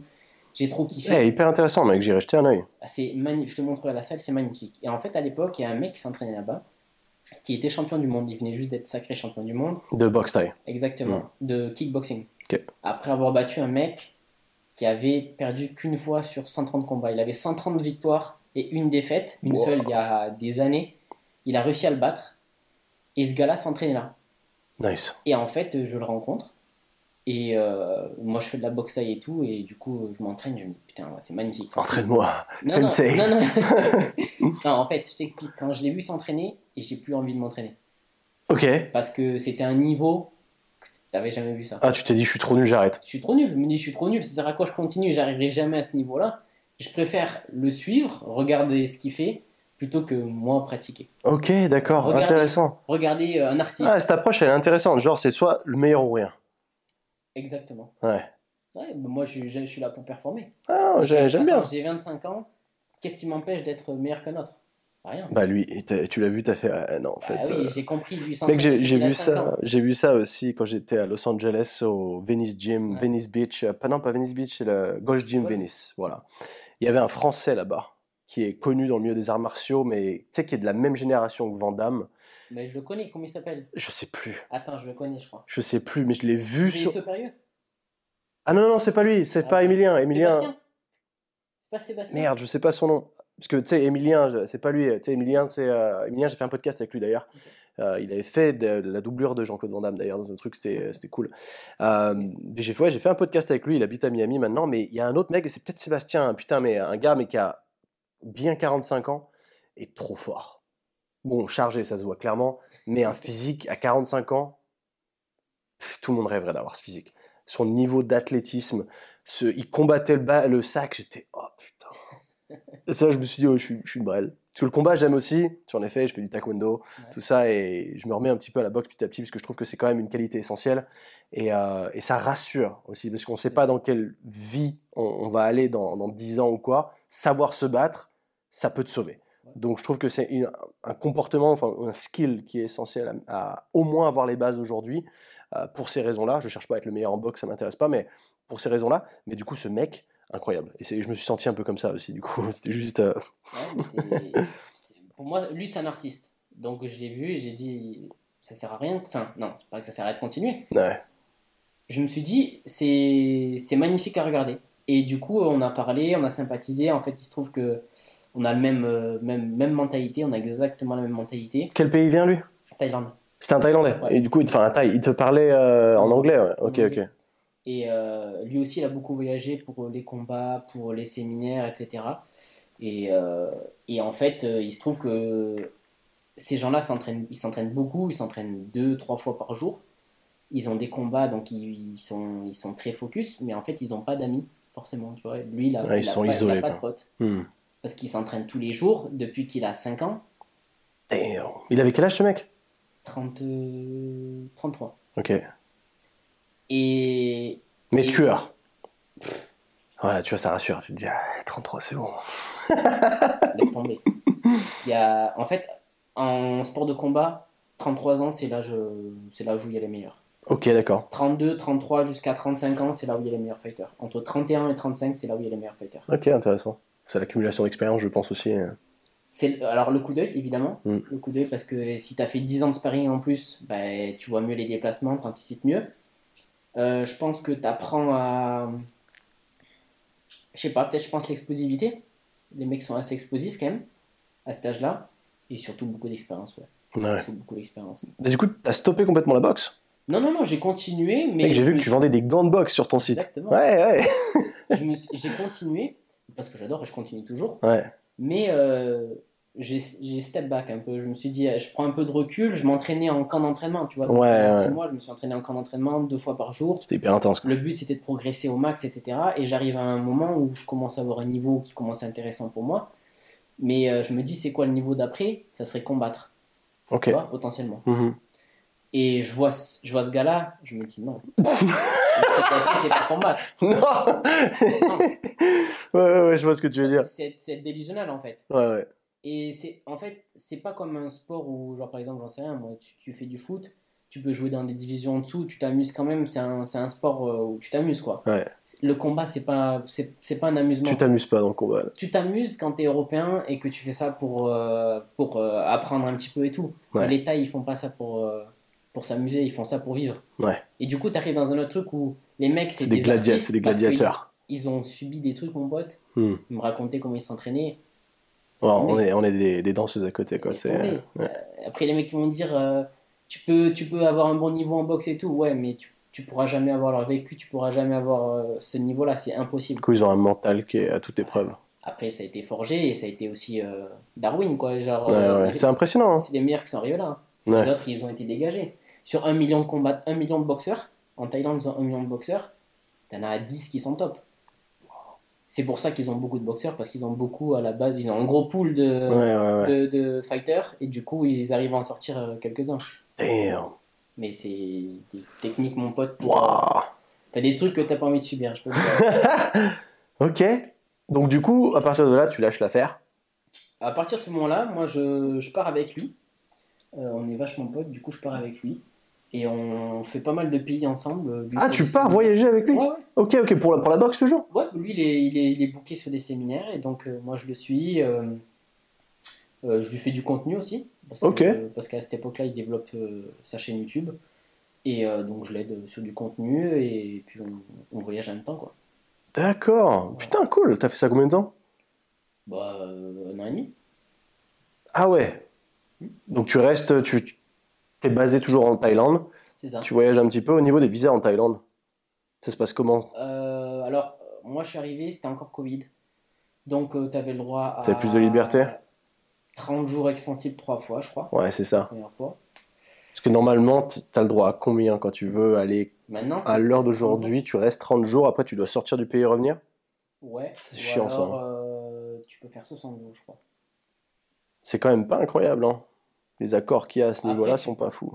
Là-bas, tu peux faire un visa euh, pour rester là-bas plus longtemps assez facilement. Ok. Surtout pour la boxe, si tu fais de la boxe, c'est un art. Ils aiment bien. Et donc, du coup, ils sont là, bon, mais il va apprendre l'art de notre pays et tu arrives à avoir des, euh, des visas assez facilement. J'aime bien cette mentalité, tu vois. C'est hyper cool. Bah, oui, c'est un. c'est euh, ça définit la Thaïlande. En fait, ce qui définit la Thaïlande, c'est la boxe thaï. Enfin, non. Ouais, je, te, je, te, suis, je vois ce que tu veux dire. C'est un, des, euh, un des trucs phares en Thaïlande, et donc du coup, ils veulent garder cette essence en, en faisant venir des gens pour ça. Donc c'est ouais. Ok, ok, ok. Donc à partir de là, tu te casses encore de la Thaïlande À partir de là, en tu repars. Euh, je t'explique. Du coup, moi, mon but, c'est ça a toujours été de performer. À la base, je suis parti à, enfin, à la base, je suis parti à Bali. Je voulais m'entraîner au paddle. Ok? Tu voulais déjà faire du paddle? Je voulais déjà faire du paddle quand je suis parti à Bali. Ok. quand je suis arrivé à. Paddle, enfin, il y a. Paddle, c'est du tennis, hein, les gars. C'est voilà, c'est pas du, du paddle sur la planche. Ouais. Paddle. Non, ouais. paddle, je sais en faire, t'inquiète. Mais du, du paddle, euh, quand je suis arrivé à Bali, c'était pas développé. Mais aujourd'hui, ça l'est à Bali? Alors, alors je t'explique. Vas-y. Je suis arrivé. En fait, le but c'était de jouer au paddle. Ok. J'ai regardé. Pour jouer au paddle, il y a un terrain qui devait se construire le mois d'après. Attends, attends, je si Comment, comment ça t'est venu ça? Parce que pour moi, le paddle, c'était un truc. Ça va que j'habite en Espagne et que du coup, bah, c'est ici, il y en a partout. Euh, d'autant plus à Marbella, quand je suis allé, où il y a le paddle club, machin, euh, hyper développé. Alors, il y a le club. Mais toi, tu t'es dit, je vais faire du paddle, je vais à Bali. Ouais. Pourquoi non, mais tout est fermé. On est encore à l'époque. Ah, ok, ok, ok. Tout était fermé, là, donc euh, on pouvait pas, enfin, tu pouvais rien faire. Tout était ouais, bien fermé. sûr. tous les centres en France, et, ils, pouvaient pas ouvrir, on pouvait uh-huh. pas jouer en France. Donc je me dis, mais où c'est que je peux jouer? Ouais. et, et, à l'époque, l'Indonésie, c'est le seul pays euh, où tu pouvais avoir un peu de liberté et il y avait des clubs qui étaient ouverts. Ok, intéressant. Avec la Suède aussi, la Suède, tu pouvais y aller aussi. Ouais, c'est encore autre chose, un autre, euh, un autre monde. Voilà. Il fait froid. Ah, accessoirement, c'est. dit la Suède ou euh, Bali. J'ai me dit, attends, Bali, on avait trop kiffé. Enfin, genre, euh, je voulais vivre là-bas. on part à Bali, en fait. Et, sauf que le terrain devait se construire euh, une semaine, enfin, un mois après. Évidemment, retard dans les constructions. Du coup. Classique. Bah, du coup, pas de paddle avant 4 mois. Sauf que, entre temps, j'attaque la box time. D'accord. Donc, c'est pour ça que tu as switché là-dessus. Exactement. C'était à la recherche d'un challenge, absolument. Exactement. Je t'ai dit, mon but, c'était. En fait, physiquement, je me sentais extrêmement bien. Et je me dis, j'ai envie d'en faire quelque chose dans un sport. Ok. C'est con, quoi. Non, mais je te suis, hein, parce que j'allais te demander pourquoi, du coup, tu t'es pas dit, je vais performer dans le body. Mais du coup, là, tu es plus dans l'athlétisme, dans, le. Tu sais que pour performer dans le body, il faut. Ah, bah, faut se piquer, ça, c'est sûr, bien sûr. C'est pas, absolument pas mon but. Je connais beaucoup de gens qui en prennent. Je sais qu'ils dorment mal. Je sais qu'il il y a beaucoup de choses derrière qui sont liées à ça et qui sont absolument néfastes. J'arrive même pas à voir en fait, le positif est tellement petit par rapport au négatif que j'arrive pas. Mec, je suis tellement hypochondriaque ah que bah, voilà encore. Voilà. Je, peux pas. On est sur on est d'accord. Moi, ça me fait flipper tous ces trucs-là. Bref, euh, les gens font ce qu'ils veulent, mais moi, j'ai pas envie de, de, me lancer dans ça. Donc, pour performer en body, bah, comment je fais? Pas le choix. Et j'ai essayé, enfin non, j'ai pas essayé, non, j'ai carrément performé en body pendant, euh, j'ai fait ça 3 ans, en 3 ans, ouais. 3 ans, seconde place à Miami, dans deux catégories. Ensuite, je vais au, au Vietnam pour euh, la première carte pro euh, distribuée euh, dans toute l'Asie. Hmm. Quand je concours en 2000. C'était quand? C'est quelle fédé du coup? NPC. Ok. National Physique à l'époque, donc la plus grosse quoi. Et c'était pour une carte IFBB Pro. C'était la première carte IFBB Pro distribuée en Asie à ce moment-là quand j'y vais. Donc je t'explique sur scène, quand j'arrive à ma compète au Vietnam, il y avait. Dans ma catégorie, on était plus de 50 en minutes physique. Et je finis cinquième. Solide. Je regarde les mecs à côté de moi. Chez Char. De tous les côtés. Hein. Ouais, ouais, Qu'ils soient derrière moi, enfin au classement ou devant moi au classement, il n'y en a pas un qui est naturel. Ouais, putain. Donc je me dis, là, le step d'après, c'est quoi? C'est, Ouais, tu sais, la génétique peut t'amener jusqu'à un certain point. Quoi. Mais après, est-ce que tu as une bonne génétique? Mais d'ailleurs, si tu te chargeais, peut-être que tu serais pro. Mais est-ce que ça en vaut la peine? Pro, pro quoi Ouais, c'est ça aussi. Est-ce que les mecs qui gagnent réellement bien leur vie dans le body, il n'y en a pas beaucoup hein. ils, gagnent pas dans ils gagnent dans le coaching, ils vont gagner dans la vente de stéro. Et ouais, hein. tu gagnes un peu de protéines quoi. Non, c'est ça, tu gagnes pas dans, en compétition, non. Tu gagnes euh, pour préparer les athlètes, etc. Mais bon, c'est pas, ça m'intéresse pas quoi. Ouais, je te suis. Donc du coup, bah, performer dans un autre sport, j'ai cherché des sports quoi. Tu t'es dit, je veux casser des têtes. Ou du padel. Le padel, il était venu comment? Bah, J'ai joué avec euh, mes voisins. Euh, en France? Non, non, quand j'étais au Portugal. J'ai joué avec euh, ma voisine brésilienne. Elle m'a dit Ouais, viens, on va jouer, on va faire un truc. Moi, j'avais que ça à faire. Je m'étais entraîné le matin. Et elle me dit Viens, on va jouer au padel et tout. Je dis bah, Je sais pas ce que c'est, je vais essayer. J'essaye, trop bien. Tu kiffes Trop bien. Alors que j'en avais jamais fait. Mais j'en ai toujours pas fait. Hein. Et je devais en plus parce que quand je suis allé à Marbella, là, début d'année, bah dans le Airbnb que j'ai loué, il y avait des raquettes. Et je les ai emmenées avec moi au gym. Et j'étais avec ah un. Au gym où il y a en plus des padels, donc tu n'avais aucune excuse. Bah, L'excuse, ça a été mon, mon, fameux colloque australien avec qui on est, on est parti. Et euh, il, il, fait un flemme aujourd'hui. Ah, gros, mais je pouvais pas jouer tout seul, tu vois. Du coup. Euh, du coup, on n'a pas joué. Mais euh, ouais, non, c'est un truc qui me botte. Ça, a l'air cool. si tu veux, mec, je suis chaud. Hein. Non, c'est vrai. Ah, moi, direct. Tu sais que vers chez moi, il y a un truc de padel, il y en a partout. Ah, c'est incroyable. Quand j'ai vu à quelle l'ampleur de ce truc, je me suis dit, en fait, il faut, faut, jouer. Quoi. Il y avait 20 000 terrains en 2020. Et là, ils en ont construit euh, 3 000 rien que cette année. Ok. En Espagne, c'est. Ça devient ouf en Espagne. Hein. Beaucoup de... Et d'ailleurs, à Valence, euh, juste en dessous de à 10 minutes de, chez toi. Ouais. Ils, vont, euh, ils sont en train de, de refaire un, un, paddle, ils sont en train de dégager des terrains de foot et ils vont construire euh, d'autres terrains. Et ça va être le, le, le, centre le plus gros de paddle au monde. 32 terrains. À 10 minutes en dessous de chez moi? Juste à 10 minutes de chez toi. C'est où? Quelle ville? Euh, Ça s'appelle euh, Benny. Benny Parel ou un truc genre, je crois. Ouais, il y, a plein, y a plein de trucs Benny, machin. Voilà, ouais, pour moi, c'est Valence. Ouais, ouais, ouais. ouais. Donc, euh, Intéressant. Le gros au monde, ça sera à Valence. Et il se termine quand? Parce que dans 6 mois, je m'en vais. Ok.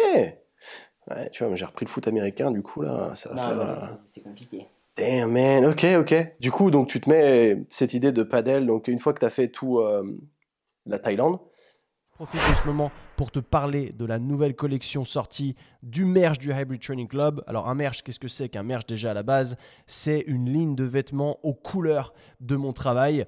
Comme tu le sais, ce podcast n'est pas monétisé, ce qui fait que le contenu est 100% gratuit. Si tu souhaites participer au soutien du podcast, tu peux choper un article ou plusieurs. Tu retrouveras le lien en description avec un code promo spécial Biceps toutes les collections proposées ne sont que des collections éphémères, ce qui fait que ce sont des collections qui disparaissent assez rapidement après avoir été mises en ligne. Tu y trouveras plein d'articles super cool comme des t-shirts oversize, des hoodies, des pulls sans capuche, etc. La collection est aujourd'hui super large et propose des articles de grande qualité textile, 100% coton, pré-shrunk, donc ça veut dire qu'ils ne rétrécissent pas à la machine. Fais-moi confiance mon pote, tu vas kiffer, ils sont super confortables et unisexes. Prends-toi un article, tu seras pas déçu. Et une fois que tu l'auras reçu, n'hésite pas à m'envoyer une photo de toi en train de le porter. Merci de ton soutien envers le podcast, ça fait vraiment plaisir. Tu trouveras le lien en description avec le code moins 10% biceps au checkout. Merci encore, let's go back to the episode. C'est quoi ta prochaine étape? À partir de là, tu te casses et tu continues la boxe, mais pas dans la même, avec la même ambition du moins? Exactement, je continue, mais je me dis, bah, je pourrais pas vraiment plus je pourrais pas passer au, stage supérieur. Et en fait, euh, je, commence à kiffer de ouf le paddle, j'ai envie de jouer et tout. Et euh, en checkant les vidéos, enfin en checkant parce que j'aime bien apprendre comme ça de, moi-même, donc je commence à regarder des, vidéos et tout. Et je me dis, mais en fait, ce que j'aime moi, c'est regarder des vlogs, c'est regarder ces choses-là en paddle, ça n'existe pas.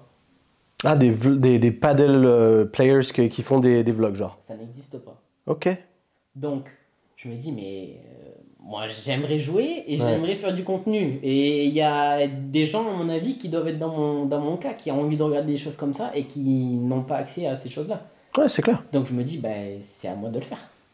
Eh, c'est loin d'être con. Hein. Quand j'ai commencé en musculation, les premières vidéos que j'ai faites, c'était parce que juste enfin c'était en fait à l'époque quand j'ai commencé il n'y avait pas de gagner des sous avec YouTube ou quoi que ce soit moi, j'ai commencé à faire ça parce que j'avais envie de faire des vidéos, des vlogs euh, en musculation parce que personne n'en faisait. Ouais. Ça se faisait aux États-Unis, ça se faisait pas en France. Et je me dis, si ça se fait aux États-Unis et qu'en général on a du retard, ça va forcément arriver en France au bout d'un moment. Et donc les gens vont vouloir regarder des choses comme ça. Pourquoi pas moi le proposer Et c'est des choses que j'aime, donc autant le faire. Pas con, hein Et là, c'est la même chose. On est exactement. Là, ça fait deux ans que j'aurais dû commencer euh, le paddle, les vlogs en paddle, etc. Mais j'étais trop nul ah, tu voulais pas filmer quand t'étais. Euh, bah, pas de niveau Je peux pas, mais c'est que c'est dénué de sens, quoi. Ouais, ok. Tu perds Ah, tu peux aussi faire ton ascension. Euh. Ouais, tu peux faire l'ascension. C'est ce que j'ai essayé de faire, en fait, mais je me suis rendu compte qu'il fallait que je joue plus. Mais entre temps, je suis reparti en Thaïlande pour aider mon pote. Ok. Du coup, bref, euh, c'était compliqué, quoi. Ouais. Et là, là ça fait actuellement 4 mois que. T'es à fond dessus. Parce qu'entre temps, il y a eu quand même un an de vide entre le fait que. Là, ça fait un an que t'es à Dénia, tu me disais. Ouais. Et euh, après, donc avant ça, il y a la Thaïlande. Entre les deux, il y a quoi? Parce que moi, je t'ai vu. Thaïlande, de nouveau. T'es retourné en Thaïlande? Ouais, je suis retourné. Parce que je t'ai vu en Corée. Euh, Corée, c'était ben, c'était la même, même, période que la Thaïlande. Donc c'était juste un petit voyage. Euh, t'as pas vécu, t'y allais pas pour vivre. C'était plus. Non, non, pour, pour, voyager. Pour... Mec, t'as pensé quoi de ça? Parce que c'est un pays qui me, qui me fait halluciner. C'était Séoul? Alors j'ai fait Séoul et j'ai fait Busan. Ok, parce que je suis, je sais pas pourquoi, je suis très très attiré par la Corée du Sud. Et euh, j'ai vraiment envie d'y aller. J'ai regardé ton vlog avec le baseball et tout, ça a l'air terrible. Tu devrais, tu devrais, c'est excellent. Alors, t'es déjà allé au Japon? Non. Alors, alors si, si j'y vais, je fais les deux parce que c'est à côté. Exactement. Ouais. Euh, en termes de culture, tu as un peu plus de. Moi, je préfère un petit peu plus le Japon. Ok. Mais en termes euh, d'ouverture d'esprit. Euh, j'allais j'allais dire, j'allais dire. Je pense que c'est le cas. Ils sont moins conservateurs que le Japon. Voilà. Et puis c'est un peu plus américanisé, donc tu sais dans, dans, le style minimaliste et tout, tu sais des, des, trucs un peu à l'américaine, des concepts un petit peu comme ça, on va dire. ils, sont, ils en raffolent. Donc tout ce qui est café, etc. Il y a beaucoup de. de, Starbucks. Non, non, non, non, des, des cafés, des petits cafés, genre où les gens ah, des expressos. Ah, ouais, ok, ok. Stylé. Euh, tu connais le café hopping? Non. C'est euh, des meufs, elles font beaucoup de vlogs, j'arrive dans différents cafés. Et c'est en Corée, ils font ça. Par exemple, la meuf, elle va faire une vidéo, elle va aller le matin euh, dans un café, elle enchaîne avec un deuxième café. et ils font, genre, sur la vidéo, il y a cinq cafés différents. Dans la même journée Voilà. Ok. du café hopping. Et du coup, ils vont voir, euh, j'en sais rien, ils vont manger une pâtisserie, un je sais pas quoi dans un café. Ensuite, ils vont dans un autre quartier manger et boire un café dans un autre truc, hmm. etc. Et ils ont plein de petits cafés trop stylés. Genre là-bas, tu vas, euh, le café va ouvrir à. Enfin, les cafés ouvrent, on va dire par exemple à, 10h. Il y a la queue devant les cafés. Ok. Ouais, c'est genre. c'est Apple quoi. C'est ça. C'est trendy. Et quand il y en a un nouveau qui ouvre, Énorme. ils s'inscrivent sur les listes d'attente et genre ils attendent 2 heures pour aller boire leur café s'il faut. What the fuck? Ah ouais, ils sont vraiment dans ça. Donc c'est ouais, plus l'expérience que le café lui-même, quoi. Bah, il faut être dans, il faut se montrer dans ce, dans ce café-là. Ils vont faire des photos, ils vont se, enfin voilà quoi. Ce pays, je te jure, c'est en fait depuis qu'il y a eu l'émission uh, The 100, t'as dû voir passer, mhm. je me suis dit, il faut que j'aille faire un tour. Parce que leur approche, il y a un truc qui fait que, tu sais, c'est américanisé, comme tu viens de le dire. Et moi, j'adore les États-Unis. Et je me suis dit, putain, il faut que j'aille checker. Parce que j'aime ah l'Asie, mais l'Asie, je pour moi, en tout cas, l'Asie que j'ai vue jusqu'à présent, ça reste le tiers-monde. Et euh, tu vois, quand j'ai voilà, vu la Thaïlande, j'ai fait euh, Bali, et c'est pas des places que j'ai spécialement appréciées, mais t'es dit, il faut que je teste des places comme euh, potentiellement Kuala Lumpur et Singapour, en l'occurrence, Singapour qui a l'air très. T'as fait toi ça? Ouais, moi j'aime pas du tout. Les deux, tu les as fait? J'aime pas du tout. C'est vrai? Ouais. Par rapport à quoi?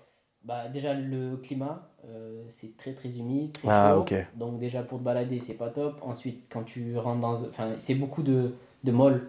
Ouais. Et j'en suis pas fan. Ouais, c'est clim et pas clim, quoi. Voilà. Donc euh, t'as capté, c'est pas trop ma vibe. Mais par contre, la Corée, c'est pas du tout comme ça. T'as des petits des marchés locaux, etc. qui sont avec des choses vachement plus modernes à côté. Des trucs, je sais pas, des édifices qui sont hyper modernes, beaucoup d'architecture et à côté des, des petits trucs locaux. Et franchement, hmm. ça se marie super bien comme au Japon. T'es en plein centre-ville, t'as des grandes tours et en bas t'as un petit temple. Ok, ok.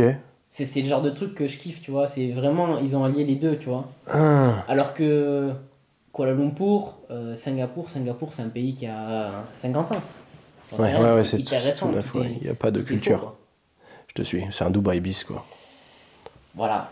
Ouais, et donc, puis c'est tout petit en plus. Donc, de ce que tu me dis, clairement, toi, Dubaï, c'est pas pour toi si tu peux faire la, la Corée, moi j'irai en Corée 100 fois. Ouais.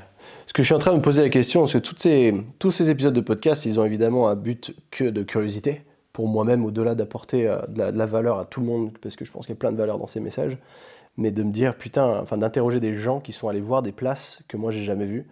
Et euh, il euh, tu sais, es obligé de l'expérimenter par toi-même et tu te fais un peu teaser comme ça. Et euh, je trouve ça génial. Et euh, la Corée, je m'étais dit, putain, la Corée et le Japon, faut, évidemment, c'est tellement loin qu'il faut faire les deux en même temps. Et. Ah, franchement, il y a de quoi faire. Ouais. Combien de temps tu restes, mais. Bah, je me suis dit, si je fais ça, il, limite, il faut faire un mois, un mois, quoi.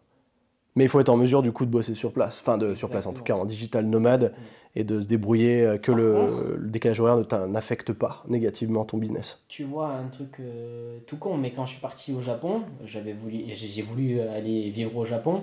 Quand j'y suis allé, le problème c'est que quand je suis allé m'entraîner, je pouvais pas filmer dans la salle. T'as pas le droit d'avoir un téléphone, t'as pas le droit d'avoir une caméra. T'as pas le droit d'être tatoué aussi, non? Bon, le tatou, bon, Ça, c'est. T'as pas le droit normalement, mais en général, tu peux le couvrir et ils disent pas grand chose. Ça, c'est. Tu vois, moi, je, je, me suis fait tatouer tout le bras et je fais tout enlever, tu sais. T'as dû voir. Non. Ou, euh, bah, je, fais, je suis en processus de. Bah, oui et non, c'est très long. Et euh, l'avant-bras, il est presque tout parti. Euh, mais de là à là, il y a encore. Euh, ça, en fait, il me reste 3-4 séances, donc bien 6 mois de travail. Et tu crois que ça partira complètement?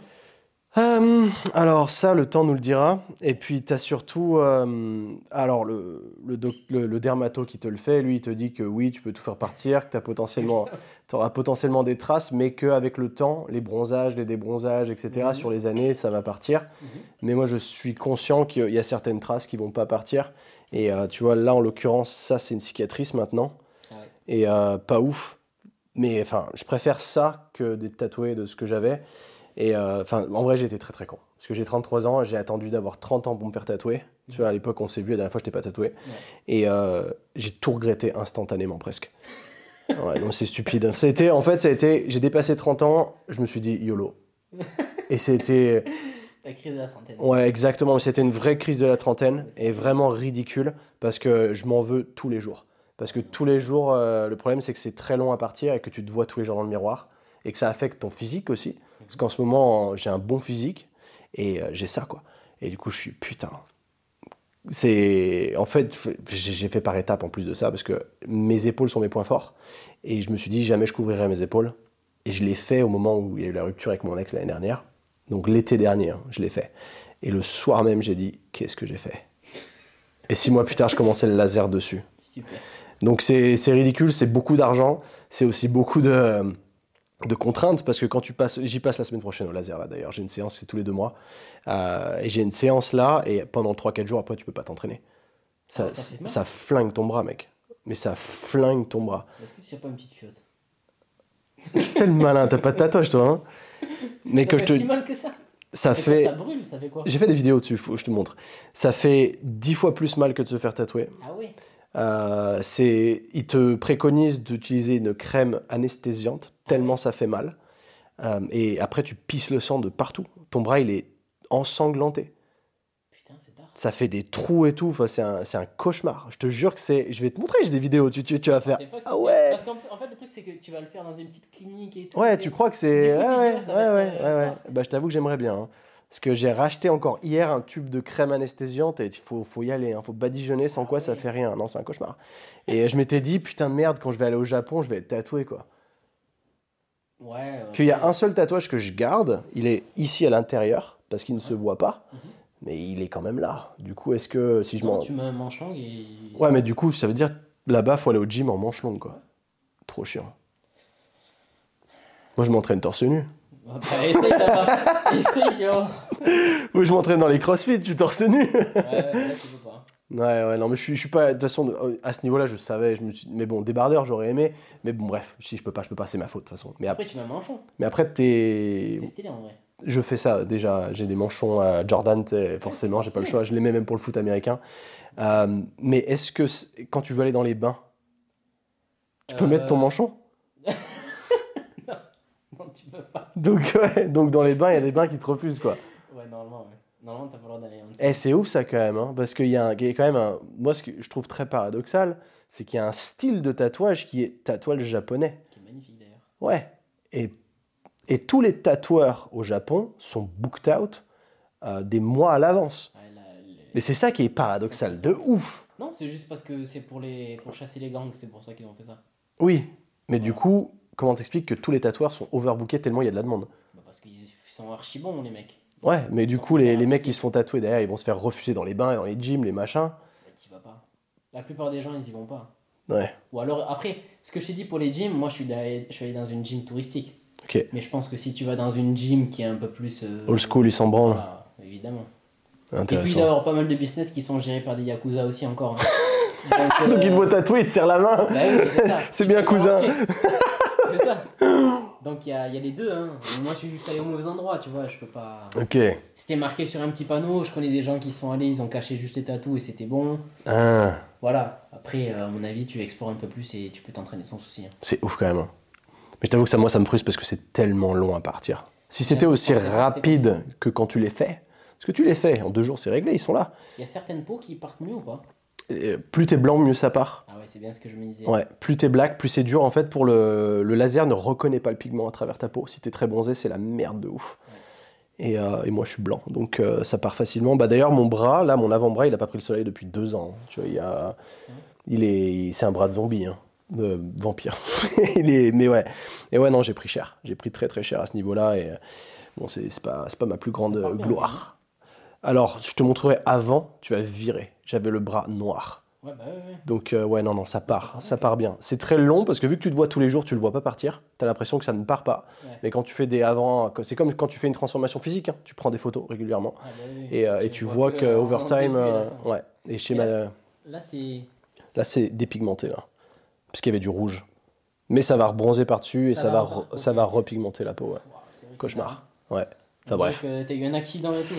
Ouais, c'est ouais, c'est ma plus grosse erreur. Euh, enfin, c'était euh, ah, des, fois, c'est des fois c'est dans la tête. C'est euh, tu fais de la merde comme ça. Enfin bref, c'est pas très grave. Du coup, après donc tu fais tous ces trucs. c'est à partir. Est-ce que après donc ça c'était des voyages, la Thaïlande machin, et après t'es venu à Denia direct après? ben ouais, ouais, c'est ça, j'ai fait. Et du coup, qu'est-ce qu'il y a? Là, je dois quand même te poser cette question. Habitant à une heure de chez toi, dans une grande ville, pourquoi t'habites à Denia? Pour voir la nature, en fait, je me suis rendu compte qu'il y a beaucoup de gens qui. Enfin, que la civilisation, de manière générale, m'énervait un petit peu. De, Depuis, euh, on va dire, depuis trois ans, par rapport à tout ce qu'il y a eu. Euh, j'ai vu qu'il y a beaucoup de gens qui n'étaient pas capables de réfléchir d'eux-mêmes. Du coup, euh, si je pouvais m'éloigner d'eux, ça m'allait très bien. C'est surtout que, en fait, dans la période où on ne pouvait pas sortir, mentalement, ça allait pas forcément très bien. Comme ouais, je te suis. Et je me suis dit, qu'est-ce, qu'est-ce que j'aime? Un, le sport, deux, la nature. Donc je suis venu ici pour faire du sport et, et, et, voir la nature. Ici, si tu sais pas, il y a toutes les équipes de cyclisme du monde qui s'entraînent ici. Ok. Genre toutes. Calmez-vous. Pourquoi? Parce que le temps ici est parfait, c'est vallonné. Ok. Et il y a des centres d'entraînement qui sont top à côté. Ok. Tu peux dormir en fait juste à côté en hypoxie dans des hôtels. T'as un hôtel où tu peux dormir en hypoxie. Et donc les mecs ils viennent là comme s'ils s'entraînaient euh, en altitude. Ils s'entraînent, euh, donc ils, peuvent tourner dans la gym où, et qui est en hypoxie aussi. Et ensuite, ils ont les chambres en hypoxie. Donc les mecs s'entraînent ici. Et avant les compétitions, ils font des globules, après ils repartent. Euh, ok. Parce que moi, de rumeur, Denia, c'était un peu le Fort Lauderdale, quoi. Donc c'était l'endroit où il fait beau, où tu viens retire, où tu viens pour retraiter la retraite. Mais pourquoi le retraité vient ici? Parce qu'il y a la nature, et parce que Parce qu'il fait beau. Voilà. Mais toi, t'es pas retraité. Qu'est-ce que j'ai de plus à faire en ville? Est-ce que le dynamisme te manque pas? Exactement, ouais. C'est pour ça que là, je suis en train de, en train de se poser des questions pour euh, se rapprocher un petit peu de la ville. Mais je pense que le compromis, c'est euh, de monter plus souvent en ville. Bien Valence, on est à côté. non, mais je pense que le, compromis, c'est, c'est de vivre euh, là, tranquille, 5 jours. Et de faire mon week-end à la civilisation, tu vois. Ouais. T'as bien aimé Valence quand tu y allais cette ah, semaine J'adore, j'adore. Ouais, c'est cool. La ville est vraiment super bien faite. T'as une partie assez naturelle avec le parc, euh, La Touria, ouais. Top. T'as le centre-ville, il y a du monde, ça bouge, il y a, y a, des bars, euh, il y, a, y, a, de tout quoi, il y a de la vie. Et tu peux aller à la plage à la limite depuis la, depuis la ville. Tu peux te déplacer en trotte, en, en yego, en ce que tu veux. Et tu peux aller partout quasiment. Mhm. Et des, des salles d'entraînement, des trucs de fou furieux. T'as trouvé? De fou. J'allais t'amener sur ce sujet-là, justement, parce que moi, je trouve les salles sont éclatées. Non, parce que tu vas en centre, faut pas que tu ailles en centre. Faut que tu ailles en, en, ZUP. Parce que je suis allé sur des, des trucs un peu plus éloignés, des grosses salles, euh, mais eh, je trouve que le matériel, c'est vraiment à l'ancienne et que c'est de la merde. L'Espagne, ils sont pas, ils sont pas trop. et moi, j'aime bien m'entraîner dans les gyms de CrossFit, sans pour autant être un CrossFitter moi-même, mais euh, c'est un peu mon style d'équipement de, de, et d'infrastructure. Je, en fait, je fais, je fais tout ce qu'un crossfitter fait, mais je suis juste pas du crossfit. Quoi. Tu, tu veux juste pas être labellisé crossfitter. Ouais, c'est ça, parce que. Tu, fais des, tu postes sur TikTok, mais tu veux pas être un TikToker, c'est la même chose. En fait, je fais pas du. Enfin, je suis pas le, crossfit en général et. Euh, je suis. Parce que j'ai pas envie d'être affilié à la marque, si tu veux. Pour moi, c'est de la marque. Et il y a un truc sur lequel j'arrive pas à tomber d'accord avec eux, c'est que. Eux, ils estiment que le crossfit et le cross-training, c'est pas pareil mais pour moi, cross-training, ça n'a aucune définition parce que c'est juste le, croisement de plein d'entraînements, donc tu peux en faire ce que tu veux. Et pour moi, le crossfit, c'est un cross-training avec un label dessus. Exactement. en tout cas, c'est comme structure. Ouais, est-ce que je suis tombé sur un, sur un, bout de podcast qui, qui traînait en, réel euh, là sur Instagram d'un gars, le Shaker Show, euh, qui, est très connu dans le CrossFit, qui fait du bon taf, mais qui justement défonçait le, cross-training. Je me mais comment comment t'arrives à identifier le cross-training Tu vois, c'était ok. Je suis curieux de savoir. Ouais, moi aussi, j'ai pas écouté le truc, enfin j'ai écouté que le réel, quoi, du coup, mais je me suis dit, ça n'a pas trop de sens pour moi et c'est pour ça que je suis pas dans le crossfit à proprement parler. J'aime ça, hein, je, fais euh, toutes les skills que eux ont, j'essaie de les développer aussi.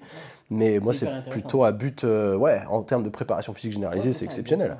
Et à côté, euh, vu que je fais du foot américain, c'est pas exactement, tu vois, par exemple, le snatch, c'est pas un truc que je vais travailler à la même cadence qu'un crossfitter, par exemple. Ça va pas avoir le même transfert que, que je vais rechercher moi. Et c'est un exercice qui est hyper intéressant. Ouais. Donc pourquoi pas l'inclure dans ton training? Toi aujourd'hui, tu t'entraînes comment? Body? Alors moi, toujours body et en même temps je fais bodybuilding. La... en même temps je fais de la prépa. Euh, j'ai du renfort, on va dire du renfort. Donc moi j'ai toujours fait, hein, mais tout ce qui est euh, proprioception, tout ce qui est euh, travail en explosivité, toutes ces choses-là, cool. j'ai toujours fait. Donc je m'entraîne toujours comme ça. Hmm. Donc, de tout, tout ce qui est en fait quand je suis parti en Thaïlande mon pote a ouvert euh, une salle de, de boxe thaï, qui est d'ailleurs la plus grosse salle de boxe thaï euh, en Thaïlande. Ok. Tout de fou furieux. Bref, il y a tous les champions qui s'entraînent là-bas. Et moi, j'entraînais les, euh, les fighters. Ah ouais J'entraînais les fighters en muscu. Ok, ok, cool. Renfort, exactement. Ouais, prépa physique, quoi. Ouais, mm, mm, mm. prépa physique, donc tout ce qui est explosivité, transfert de puissance. Ah, nice. Ok. Ouais, donc tu fais tu es familier avec tout ça, quoi. Donc, Ah ouais, j'adore. J'adore. J'adore après, je le montre pas forcément parce que j'ai pas justement j'ai pas d'application derrière. Mm, mm, mm. Donc euh, c'est pas forcément ce que j'ai envie de montrer. Mais je m'entraîne pour moi. Pour moi, c'est hyper important. La détente, l'explosivité, euh, tout ce qui est core training, j'adore. T'en chies. Ouais, ouais. Quand tu fais des abdos euh, et toutes ces choses-là, obliques et tout, travail, t'en chies tout le temps. C'est hyper satisfaisant. Donc tu balances des watts de conditionnement physique ou pas du tout? Toi qui aimes bien souffrir non, pas forcément. je préfère souffrir à ma sauce sans, sans forcément structurer mon, mon entraînement. En fonction du jour, je vais m'entraîner, tu vois, j'en sais rien, mais des fois je m'entraîne euh, avant de me coucher, tu vois. Et je vais me mettre, euh, bah, je vais mettre, euh, sais moi, 5 minutes de planche, enchaîné avec des obliques. Ah, des petits challenges comme ça, ok. Ouais, je vois, ouais. Ok, mm. ça marche. On a... Quand j'étais jeune, en, en rentrant, je me faisais des séries de 500 abdos. Donc voilà, j'ai toujours cette, euh, cette euh, truc-là. Ah, t'es un peu un Saitama, toi, quoi. C'est... Exactement, sans, pompe, sans traction, 10 km Et en vrai, c'est un de mes grands regrets, tu vois. De ne pas avoir eu cette déterre quand j'étais gosse que de faire ce genre de truc dans ma chambre le soir. Alors que je faisais rien et j'étais un skinny fat éclaté au sol, quoi. Ah. Alors que j'aurais pu me préparer comme ça. Déjà, rien que pompe abdos et faire des tractions euh, où que tu puisses le faire, c'est un bah, les gens qui savent pas par où commencer, en vrai, c'est ça. Hein. Mais c'est excellent. Quand, quand tu es ado, c'est excellent. Parce que tu développes énormément en plus, ta génétique. Hein. Tu es en train de croître et euh, du coup, c'est extraordinaire. Et je vois la différence que mon frère, qui a presque ouais, qui a 3 ans et demi moins que moi, lui, il l'a fait ça. Et il est une meilleure génétique que moi.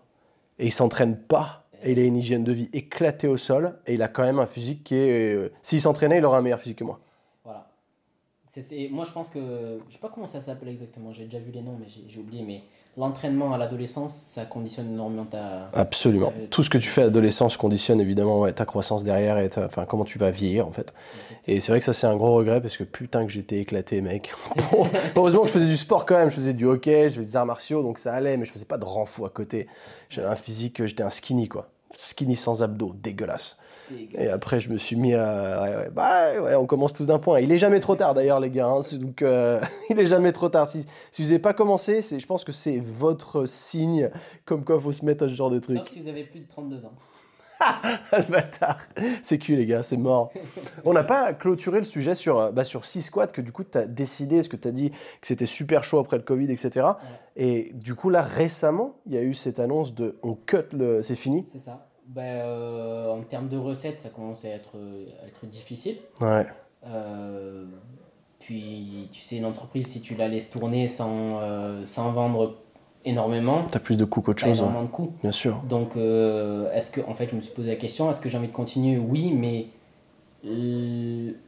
est-ce que je vais croître? Et pas vraiment, en fait. Ok. Parce que mes, mes vues, etc., tout ça, vu que j'avais cut pendant pas mal de temps, ça diminue. Hmm. Euh, tu sais qu'avec YouTube, l'algo il fait que les nouvelles chaînes sont vachement mises en avant, vachement exposées, et les anciennes chaînes qui ont une baisse dans leur visibilité à un moment euh, sont beaucoup moins exposées. la mienne, elle est. C'est pour ça que je monte pas sur YouTube. Je l'ai créé en 2011, je m'en suis jamais servi. Je m'en suis servi six mois après, j'ai arrêté. Ah oui, d'accord. Il vaut mieux relancer une nouvelle chaîne. Tu crois Il y en a beaucoup qui font ça, il y en a plein qui font ça. Ah, j'aurais peut-être dû faire ça. Tu connais Christian Guzman? Bien sûr.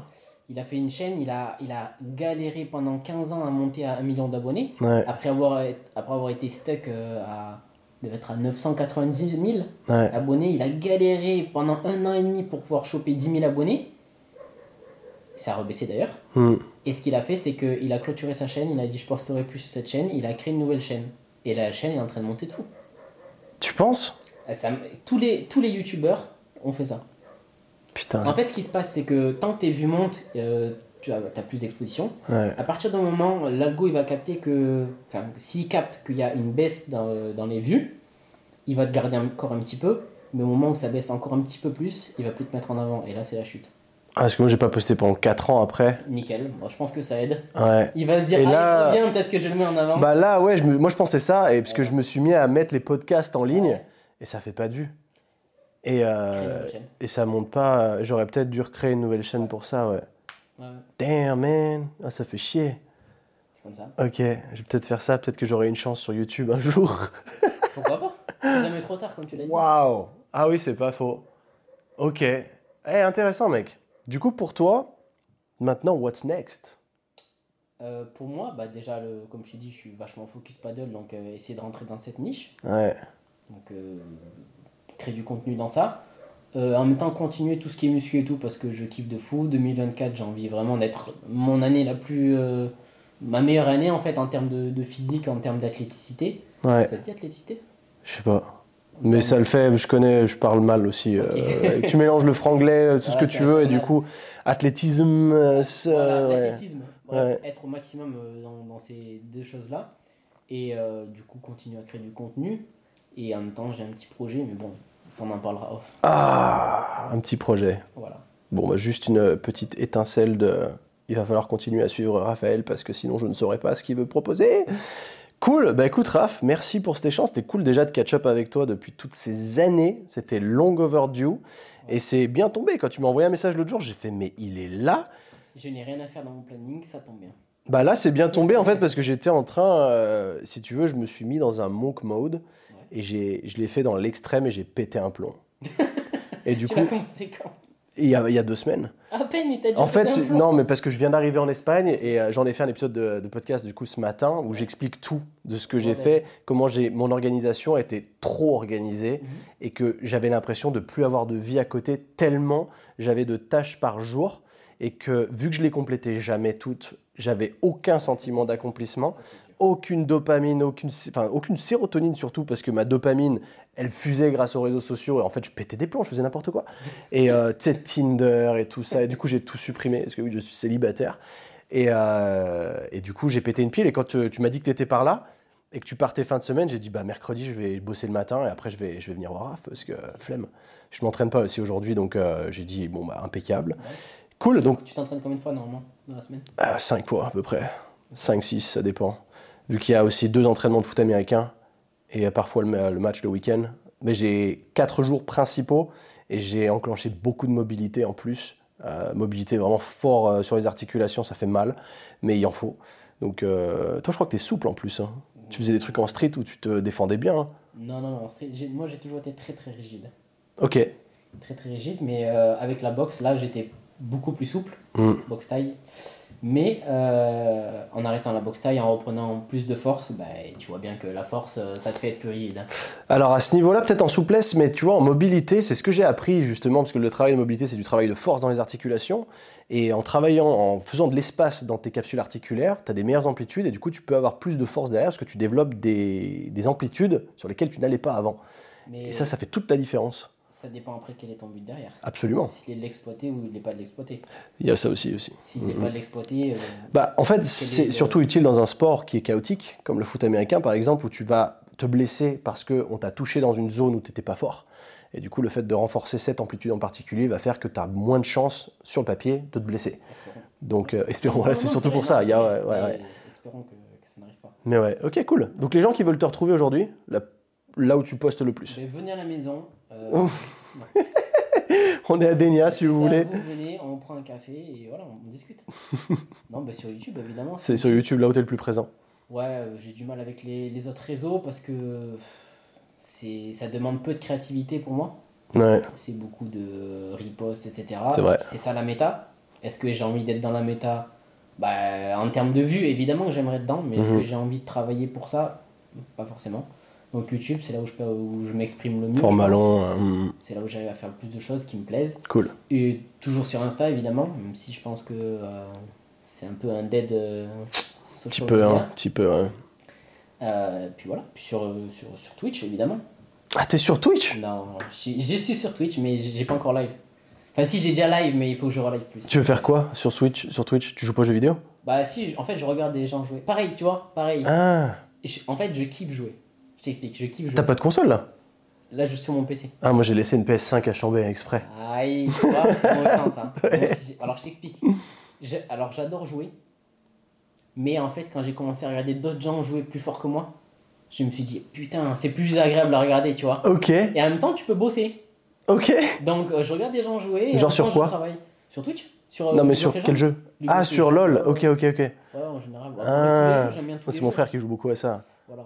Bon, c'est un... bon, J'aime tous les sports, enfin tous les, tous les jeux. hein, Moi j'étais sur des jeux où tu joues tout seul. Il n'y a, pas de- y a pas de gens qui peuvent venir te faire chier. C'est des, des campagnes solo Resident Evil, moi. Ah ouais. J'aime trop ces trucs-là. et- c'est un peu. Tu te lasses un peu, non? Bah, tu, le- tu le fais trois fois, après t'as Voilà. plus envie de jouer. Mais c'est l'avantage. Ouais, c'est bah, comme ça, après tu tombes pas dans le truc où il y a. un nouveau, quoi. Ouais, s'il y en a un, mais c'est vrai que le, le piège, genre euh, Call of Duty, genre de délire Warzone, tu meurs. Tu joues, tu t'arrêtes jamais. Fortnite, c'est c'est un non. C'est pareil, bah, moi aussi je jouais quand même pas mal et après je me suis dit non, ça vaut pas le coup, faut que je travaille, euh, c'est ridicule. Je regarde des gens jouer, ils sont meilleurs que moi, c'est mieux et en même temps je travaille. Mais du coup, tu veux faire du live? Non, Ouais, c'était pour le fun, quoi. C'est pas tellement. Ok, ok. non, non, en fait. Donc fait, YouTube, les gars. Voilà, en fait le, le live c'est cool, j'aime bien, mais le, en, en live il n'y a pas beaucoup de création au final. Ouais, c'est vrai. c'est limité. Et en fait, si tu veux faire la- un live, il y a beaucoup, beaucoup de création qui est possible. Maintenant, il y a beaucoup de choses, je sais pas si tu as vu, mais il y a, il y a des mecs qui ont des trucs de fou, des setups de malades. Ok. Ils font de la musique en live avec des changements d'écran, des trucs de fou, vraiment trop Ah ouais. Ah ouais, non, je. trop, trop bien.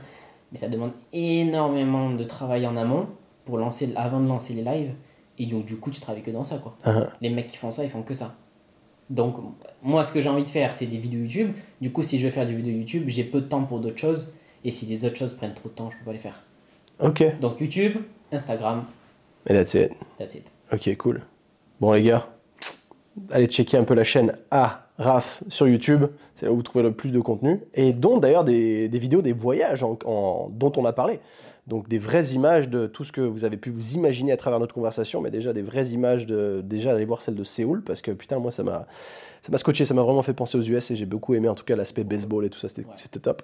Les gars, on laisse une review 5 étoiles, ça fait toujours plaisir. Ça prend 14 secondes de votre temps littéralement. Sur Spotify et sur Apple Podcast, c'est cool. Et nous, on se retrouve peut-être une semaine pro. Puce